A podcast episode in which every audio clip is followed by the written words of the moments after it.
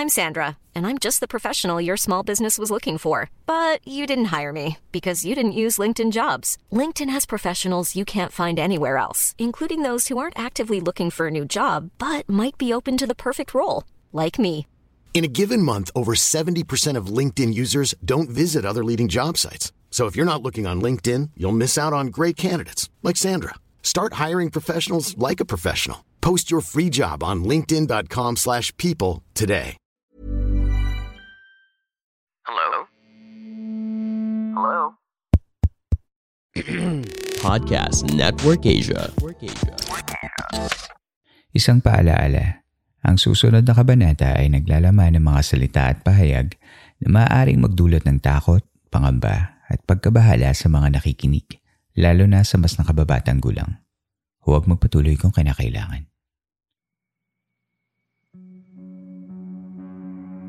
Tuloy po kayo sa ika-apat na tatlong gabi ng San Telmo Society. Kumusta po kayong lahat? Sana ay napapakinggan ninyo ang episode na ito sa maayos na kalagayan. Ang San Telmo Society ay ang listener's story submission segment ng Philippine Campfire Stories kung saan binabasa ko ang mga totoong kwento ng kababalaghan at pagtataka mula mismo sa ating mga tagapakinig. Happy Friday sa inyong lahat! It's another San Telmo Society episode para simulan ng ating weekend. Bago pa tayo magsimula ay inaanyayahan ko kayong bigyan ng 5-star rating ang ating podcast when you listen to Spotify or Apple Podcast. When you give a good rating, mas makakatulong ito sa algorithm ng show to have more listeners at mas marami pang maaabot ang ating mga kwento. And with that out of the way, wag na nating patagalin pa Pakinggan na natin ang unang kwento mula kay Franz.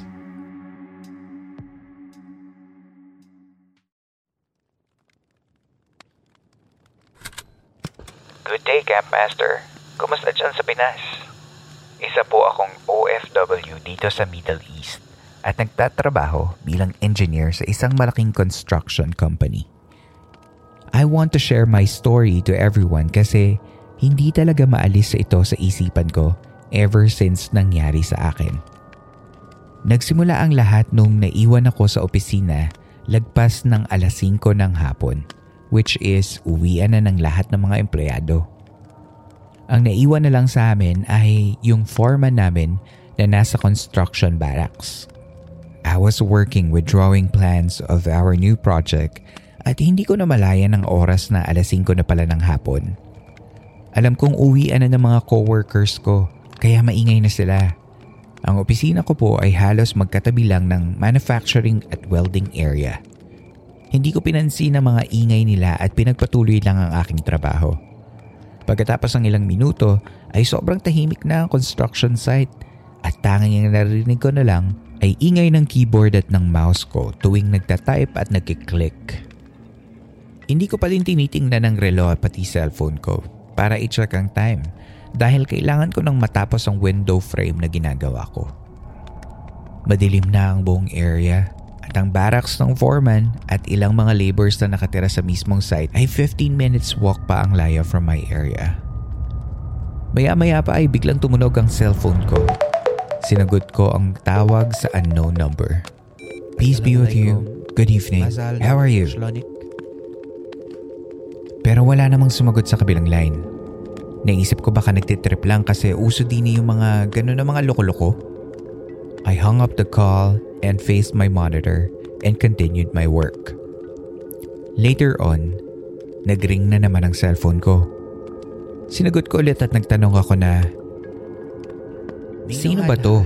Ba't ayaw mong magsalita? Pagkatapos ay nakarinig ako ng matining na tunog na nakakabingi. Ibinaba ko agad ang tawag at tumayo. Sinilip ko ang cellphone ko. Alas 9.30 na pala ng gabi. Ni hindi ko namalaya ng oras. That time bukod sa malamig dahil sa air conditioner ay bigla akong nakaramdam ng kakaiba. Sinilip ko ang temperature ng AC at nasa 18 degrees Celsius ito. Kinuha ko ang remote at inoff ko ang aircon. Pero kakaiba pa din ang lamig na nararamdaman ko. Maya-maya pa ay may tumawag na naman. Ibang number siya at tinanong ko kung sino ulit. Nagsitayuan ang balahibo ko. Umiiyak ang collar ng babae. Siguro ay nasa edad 60 na siya. Tapos ay nag-Arabic siya na hindi ko gano'ng maintindihan kasi malalim na Arabic. Ang naintindihan ko lang ay ang salitang saani. Na ang ibig sabihin ay tulungan mo ako. Pagkatapos nun ay biglang nagblink ang mga ilaw sa opisina at tuloy pa din ang kakaibang panlalamig ko. Pinilit ko ang sarili kong huwag matakot. Sabi ko, baka dala lang to ng pagod kasi nag-overtime ako. Ginawa ko ay plinak ko mga tawag na natatanggap ko sa iba't ibang number at tinawagan ko ang foreman na pumunta sa opisina dahil may ipiprint ako na kailangan niyang dalhin sa manufacturing bukas. Sumagot ang foreman at sinabi niyang sandali lang. Nagbalik ako sa aking trabaho at akmang ipiprint ko ang mga drawing plans nang biglang nagprint ang printer ng puro blank pages. Wala pa akong piniprint at patuloy ito sa pagpiprint ng blank pages. Tapos ay may narinig akong umiiyak at nagsasalita ng Arabic. Ang sinasabi niya ay, Saad ni sa labas ng opisina. Ang opisina namin ay gawa lamang sa window glass at kalahati nito ay kahoy. Takot na takot ako at naninigas ang aking kalamnan pati ang aking leeg. Pero parang may bumubulong sa aking isipan na lumingon ka sa likuran mo. Pilit kong nilalabanan ang sarili ko na huwag lumingon pero sa hindi ko malaman na dahilan ay lumingon ako. Nagulat ako sa sarili ko na may nakita akong babae na nakahijab at abaya na itim sa labas mismo ng opisina. Yung isang mata nito ay kulay pula at nakatingin sa akin. Napasigaw ako sa gulat at hindi ko maigalaw ang katawan ko na para akong napako sa inuupuan ko. Nakatingin siya at lumulutang dahil papalapit siya ng papalapit sa pintuan. Patuloy pa din ang pagpiprint ng mga printer ng puro blank papers at nahuhulog na ito sa sahig. Napadasal na lang ako ng ilang beses at sinasabing, guni-guni lang to, guni-guni lang to. Ngunit eto siya at kitang kita ko yung nakaitim na babae. Maya-maya pa ay naigalaw ko ang aking paa at sinipa ako ang aking desk at laking gulat ko na ginigising na pala ako ng foreman namin at nag-aalala siya sa akin. Ang sabi ng foreman ay, Engineer, bakit? May problema? May problema ka ba sa pagtulog mo? Pagtataka ng foreman sa akin na makita niyang namumutla na ako sa takot. Hindi ko pala namalaya na nakatulog na pala ako sa aking upuan. Hindi ko alam bakit ganun ang pakiramdam ko. Alam ko sa sarili ko nagising ako that time. Tiningnan ko ang labas ng opisina at walang tao. Tiningnan ko ang printer ngunit wala namang nagkalat na papel sa sahig. Sinabihan ako ng foreman na pakibuksan ang ilaw sa manufacturing at welding area. Sabay kaming lumabas at tiningnan if may tao pa. Pumunta din kami sa painting area at assembly area pero wala ding tao. Tinatanong ako ng foreman if ano nangyari. Bakit daw basang-basa ako ng pawis kahit may air condition naman? At nung makita daw niya ako na nakasandal sa aking upuan at ang ulo ko ay nakatingin sa itaas tapos nakapikit at umuungol daw ako. Sinipa ko daw ang lamesa ko at doon ay sinimulan na niya akong gisingin ng paulit-ulit. Sinabi ko na lang na wala lang, pagod lang ako at uuwi na ako. Sabi ko sa kanya ay bukas ay ipag-OT niya ang iba pang mga workers para may kasama din ako sa loob ng site. Kinuha ko ang laptop ko at cellphone at sumakay na ako sa sasakyan at pagpasok ko ng susi ay binuksan ko ang ilaw at tiningnan ko ang likuran ng sasakyan ko. Wala namang tao at doon ako nakahinga ng malalim tsaka ka ako nagdasal. After mangyari nun ay nag-overtime na lang ako hanggang 6pm. Chinek ko ang blocked calls ko at wala doon ang mga numbers na tumatawag sa akin. Siguro nga pa naginip lang yon. Sana hindi totoo. Minumulto din pala dito sa Middle East no? Akala ko sa Pilipinas lang. Maraming salamat Campmaster at sa iba pang mga listeners natin. Naway maging ligtas ang lahat at sana lagi tayo nagdadasal. Take care and God bless.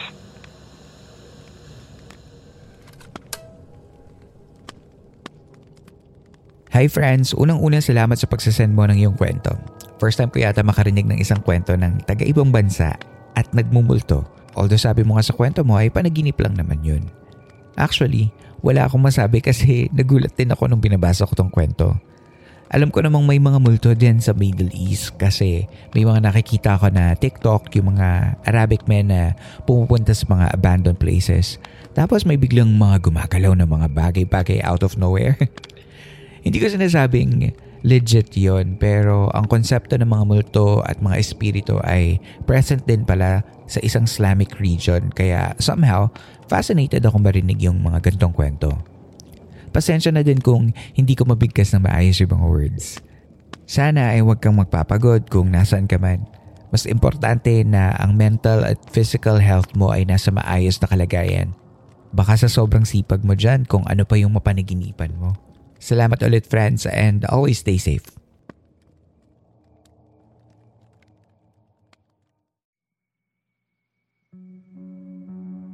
Tigil muna sa kwentuhan, magbabalik ang Philippine Camper Stories matapos lamang ang ilang saglit.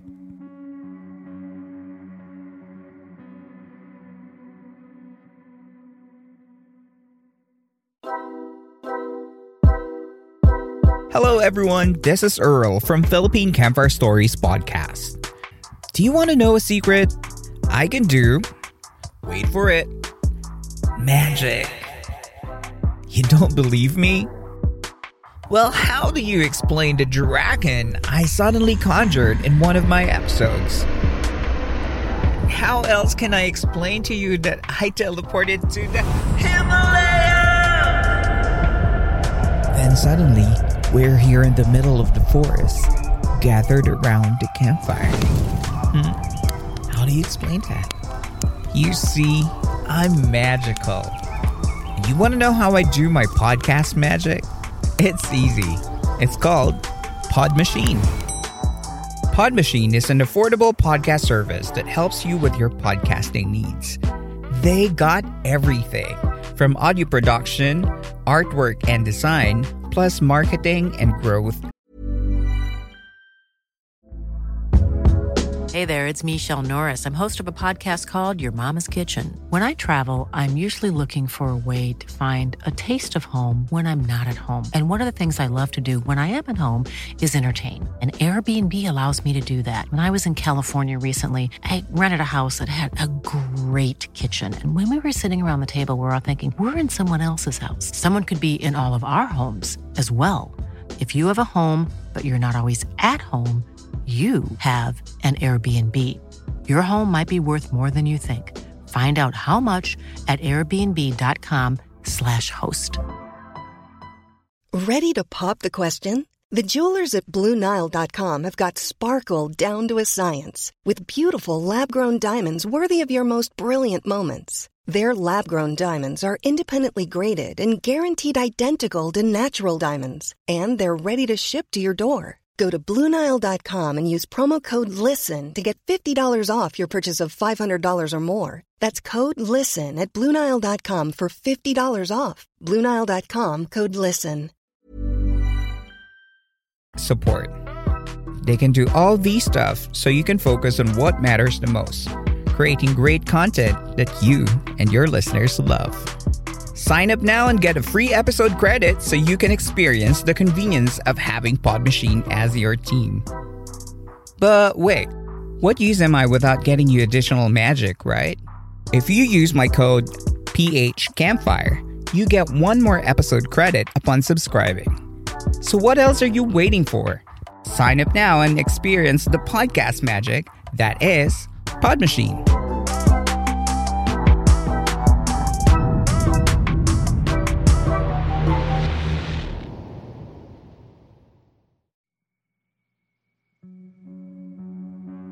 Sa pagpapatuloy ng Philippine Campfire Stories.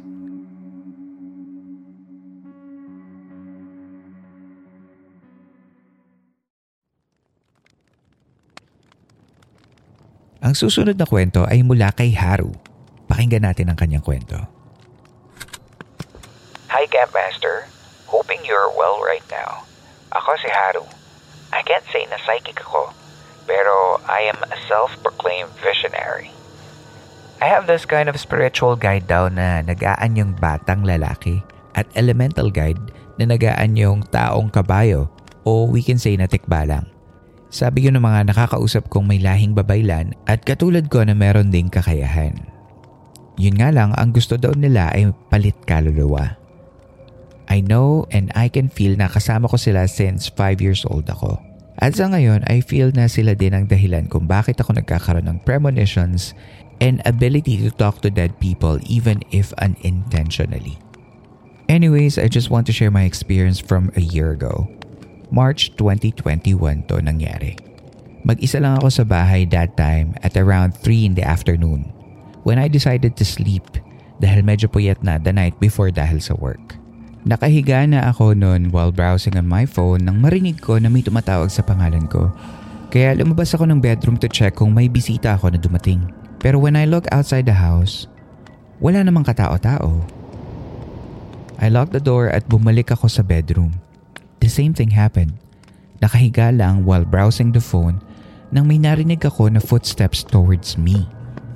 Hindi ko siya pinansin dahil normal na nakakarinig ako ng unusual sounds lalo na pag mag-isa ako.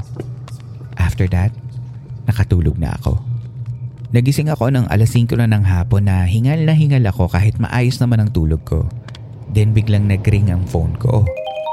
When I looked at it, yung kaibigan ko na tumatawag sa akin was asking me kung nasaan ako. And she told me na na-blocked out daw siya while driving her e-bike. I told her nasa bahay ako at kagigising ko lang. What she said after is something I won't forget. Nakita daw niya ako at naramdaman niya daw ng presence ko kahit malayo ako sa kanya before she passed out.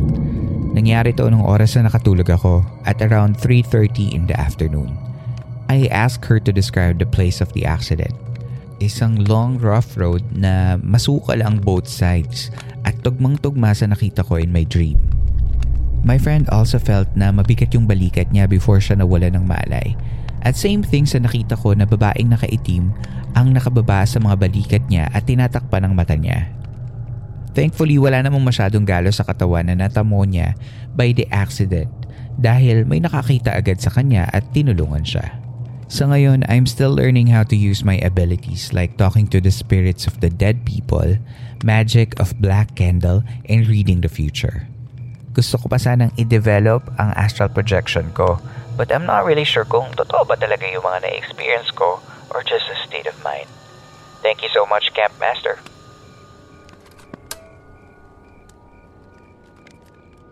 Hello, Haru. Astral projection is some next level magic that have lingered on my mind for at least two decades now. Sobrang na-amaze ako when I hear people can project themselves into the astral realm parang feeling ko free travel kasi yun. Pero to think of leaving your physical body unguarded and prone to possession of other spirits in the area, baka kailangan mong mag-aral ng mas malalim bago mo subukan ng mga gantong bagay. Whoever or whatever that creature was na umangkas sa kaibigan mo probably didn't want you to be seen. Baka may bantay din siya and that accident was its own form and last resort of protection from your presence? I don't know. But I like that you're curious in exploring the world of the esoteric. Try to learn as much and learn from others who would have more knowledge about the same interests you have, and hopefully next time you get to share more stories with us about your journey. Thank you so much for sending your story, Haru. Ang susunod na kwento natin ay mula kay Ja. Pakinggan natin ang kanyang kwento. Hi campers, my name is Ja. This happened in an old private university in Angeles City, Pampanga during our college days ng department namin way back in 2010. I'm not really sure sa year but this was my own experience. The gymnasium we have is already an old structure sa aming university and it is known to have different paranormal activities experienced by the former and present students. I never thought I'd experience something similar to their stories nga. Habang nanonood kami isang gabi ng event ng aming department sa gymnasium, ay nakaupo kami sa upper benchers. Naiihi ako noon at sinabihan ko yung friend ko na samahan ako sa CR sa may mezzanine ng gym. Habang nasa staircase kami papunta sa CR, I already felt an eerie vibe. And it seemed that I was being warned by my senses of what's ahead of me. As I approached the doorway to the bathroom, nakita ko agad ang mirror at yung lababo. Bigla akong napatingin sa ilalim ng sink. Napatigil ako sa pagsasalita at bigla ko ding nakalimutan na naiihi ako dahil sa nakita ko. Mahabang buhok ng babae that seemed to be touching the floor tiles and it was as if a girl was tucked lying under the sink. Hindi ko alam ang gagawin ko. I ducked to see if what I saw was real while I was at the doorway. Tinanong pa ng friend ko, Oh bakit? Napano ka? Pumasok ka na nga. Then I replied, Wait lang, parang may something sa ilalim ng lababo. Parang buhok ng babae na nakatago sa ilalim. When I realized what I saw was real, tumakbo kami pabalik sa iba pa naming mga kasama to tell them what I saw. Ayun, creeped out sila. Two of our friends decided to help us and confirm what we saw. To our surprise, the hair changed into a broomstick na gamit na, which was way different from what I first saw. Yun lang po ang isa sa mga marami ko pang mga stories. Maraming salamat po. Hi, Ja. Thank you for reaching out and sharing with us your story. Sometimes a broom is actually just a broom. I'm a natural skeptic kaya ganito ako mag-isip bago ko i-conclude na paranormal nga ang nangyayari. You mentioned that the gymnasium already had an image of being haunted. Tapos gabi pa yung event nyo. Sometimes our minds set us up with these triggers to make us anticipate the worst of things. And that's actually cool if you think about it. It's a way of self-defense and self-preservation. Hindi ko sinasabing hindi totoo yung nakita mo that time. Pero with a bad lighting, some trick of the eye, and a little bit of mind conditioning, minsan kahit ang walis, nagiging buhok. At saka camper ka, ja. Lahat ng camper, matapang at inquisitive. Sana tinanong mo agad yung girl, bakit ka nandyan sa ilalim ng sink? Iba-prank mo ba ako? Paano kapag nagkasakit ako sa bato kasi ayaw mo akong paihiin? Babayaran mo ba ang hospital bills ko? Ganun. Joke lang, Ja. I'm glad you sent this story and hopeful to hear from you again next time. Break time muna sa takutan. Bigyan muna natin ng oras ang ilan sa mga campers na sumulit sa atin. Sabi ni CJ from Facebook, I marathoned all the episodes the last three days, waiting to hear my story that I'd sent in your email. Ingat ka lagi, Campmaster. Thank you, CJ. Mababasa din natin yung story mo in the next future episodes. From Alfred in Facebook, Thank you Campmaster sa pagbabahagi ng aking kwento. Iba talaga yung feeling kapag nababasa niyo po at naibabahagi sa mga campers ang kwento namin. Maraming salamat din sa iyo, Alfred. Mula sa ating Facebook group, um, nung pinost natin yung tungkol sa Paralenial Podcast, sabi ni Wilhelm, Thank you for this. Very educational. Automatic 5 stars. And sabi ni Luis, Uy, followed and downloading the episodes na. Thanks Campmaster for the recommendation. So there, if you haven't listened to Paralenial Podcast, it is a podcast by Tito Kurt and Tita Denise about the paralenial POV of a millennial Tito and Tita. So, pakinggan niyo yan, maganda kayo. Marami kayong matututunan. At sabi sa ating Facebook uh, group, nung nagtanong ako if um, what do you think would be a good power for Campmaster to have if magiging superhero uh, comic character siya? Sabi ni Aaron, parang maganda yung ability na nadadala mo yung mga tao sa stories mo. um, sabi ni Boss Ralph, Professor X, parang Campmaster X. Si Dana naman sabi niya, magandang superpower yata yung pwede mong ma-immerse sa nightmare of your own devising yung isang tao since storytelling is what you do best. For example, Paprika by Satoshi Kon and uh, a character of Ban in the anime Get Backers. Sabi naman ni Jello, ang entry daw niya ay si Siren, who is actually a banshee that has a power of uh, sonic scream. Si Bea naman ang sabi niya, pag hinawakan mo yung tao, malalaman mo yung past, present, and future niya. And you get to know the life stories of people. Hmm. At panghuli, sabi ni An Neil Allen, sorry if hindi ko mabigkas. Um, sabi niya, Hi Camp Master, mas maganda siguro kung makakapag-time travel ka. I-reveal mo isa-isa kung ano ba talaga yung mga nangyari ng ancient time at may kakayahan kang isave ang future. Ang gaganda lahat ng powers na binigay nyo kay Camp Master. So, thank you so much for um, answering the the survey. So, pangarap ko talaga maging superhero comics. Kung meron kayong kakilala na nagdo-drawing ng superhero comics, um, drawing nyo naman, drawing nyo naman si Camp Master. Isang comment mula sa Facebook group, sabi ni Belle, bench listening ang peg. Dami ko pa hahabulin. Bel, wala namang tumatakbo ko so huwag kang maghabol. Take your own time. Nandyan lang yung mga episodes. Panghuli ay isang feature sa isang article na nilabas ng Village People, isang online magazine. Sabi nila, This podcast right here has all that we need to be spooked. It has true crime stories, folklore, spiritual sighting, and many more. Also, the soothing voice of the host of this podcast is so good. Imagine listening about Aswang in Mananangals and the host is narrating as calm as the sea. Heaven. Sabi ng Village People magazine. And um, maraming salamat din sa lahat ng mga nag-feature ng podcast natin mula sa ABS-CBN News, Philippine Star, Manila Bulletin, Business Mirror, uh, Lion Heart TV, and of course, Spotify Philippines for featuring Philippine Campfire Stories in the Takot Muna playlist for Halloween of 2022. And in fact, the, the whole of November, actually. So thank you. That's it for this episode. Kung may gusto kayong ibahagi or may mga mensahe kayo or gusto nyo lang mag-hello, just reach out via our social media channels.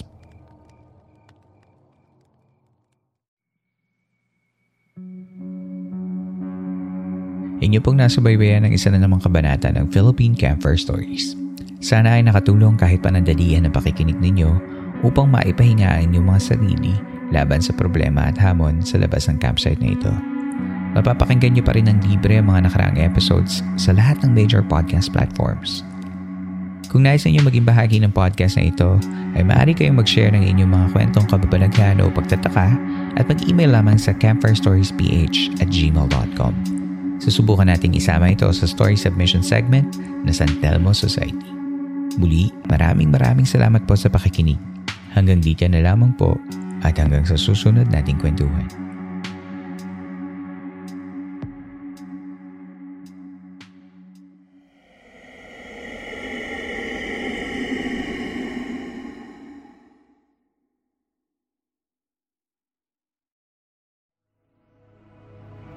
This podcast episode is based on or is inspired by true events.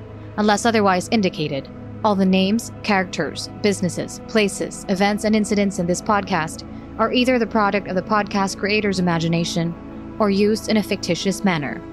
Any resemblance to actual persons, living or dead, or actual events is purely coincidental.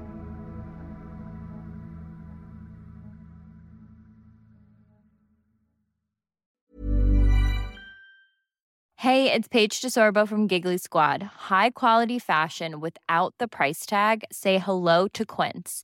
I'm snagging high-end essentials like cozy cashmere sweaters, sleek leather jackets, fine jewelry, and so much more. With Quince being 50 to 80% less than similar brands. And they partner with factories that prioritize safe, ethical, and responsible manufacturing. I love that. Luxury quality within reach. Go to quince.com slash style to get free shipping and 365 day returns on your next order. Quince.com slash style.